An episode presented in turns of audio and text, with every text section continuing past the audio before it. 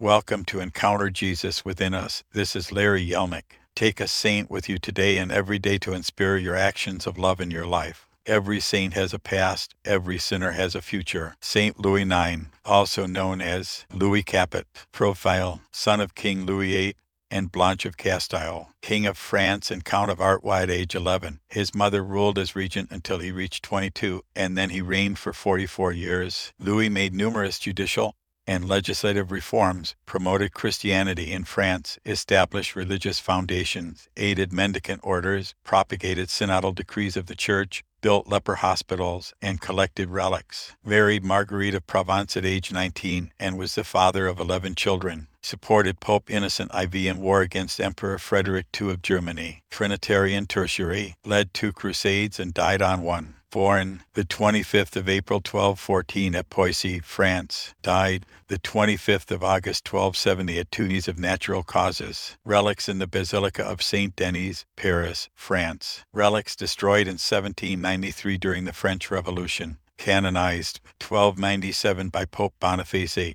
Patronage against the death of children, barbers, bridegrooms, builders, button makers, construction workers, crusaders, difficult marriages, distillers, embroiderers, French monarchs, grooms, haberdashers, hairdressers, hair stylists, kings, masons, needle workers, parenthood, parents of large families, passementiers, prisoners, sculptors, sick people, soldiers, stone masons, stonecutters, tertiaries, trimming makers, Quebec, Quebec, Archdiocese of St. Louis, Missouri, Archdiocese of Versailles, France, Diocese of Blois, France, Carthage, Tunisia, La Rochelle, France, New Orleans, Louisiana, Oran, Algeria, St. Louis, Haut Rhine, France, St. Louis, Missouri, City of Versailles, France, Congregation of the Sisters of St. Louis, Representation, crown, crown of thorns, king holding a cross, king holding a crown of thorns, nails, V readings. In order to avoid discord, never contradict anyone except in case of sin or some danger to a neighbor, and when necessary to contradict others, do it with tact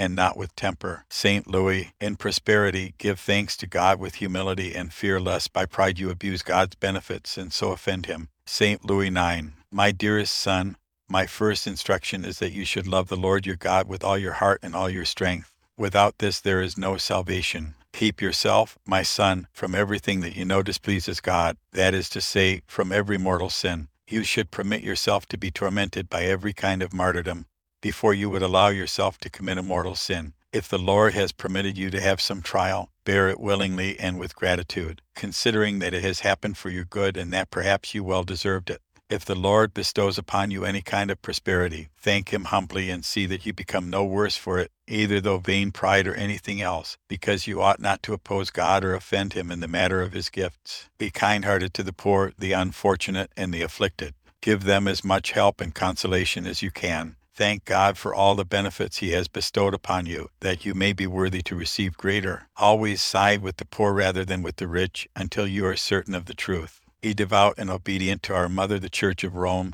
and the Supreme Pontiff as your spiritual father. In conclusion, Dearest son, I give you every blessing that a loving father can give a son's. May the three persons of the Holy Trinity and all the saints protect you from every evil. And may the Lord give you the grace to do his will so that he may be served and honored through you, that in the next life we may together come to see him, love him, and praise him unceasingly. Amen. From a spiritual testament by King St. Louis IX to his son. Please follow this podcast and share this with a friend. Encounter Jesus within us. Thank you. God bless you and those you love.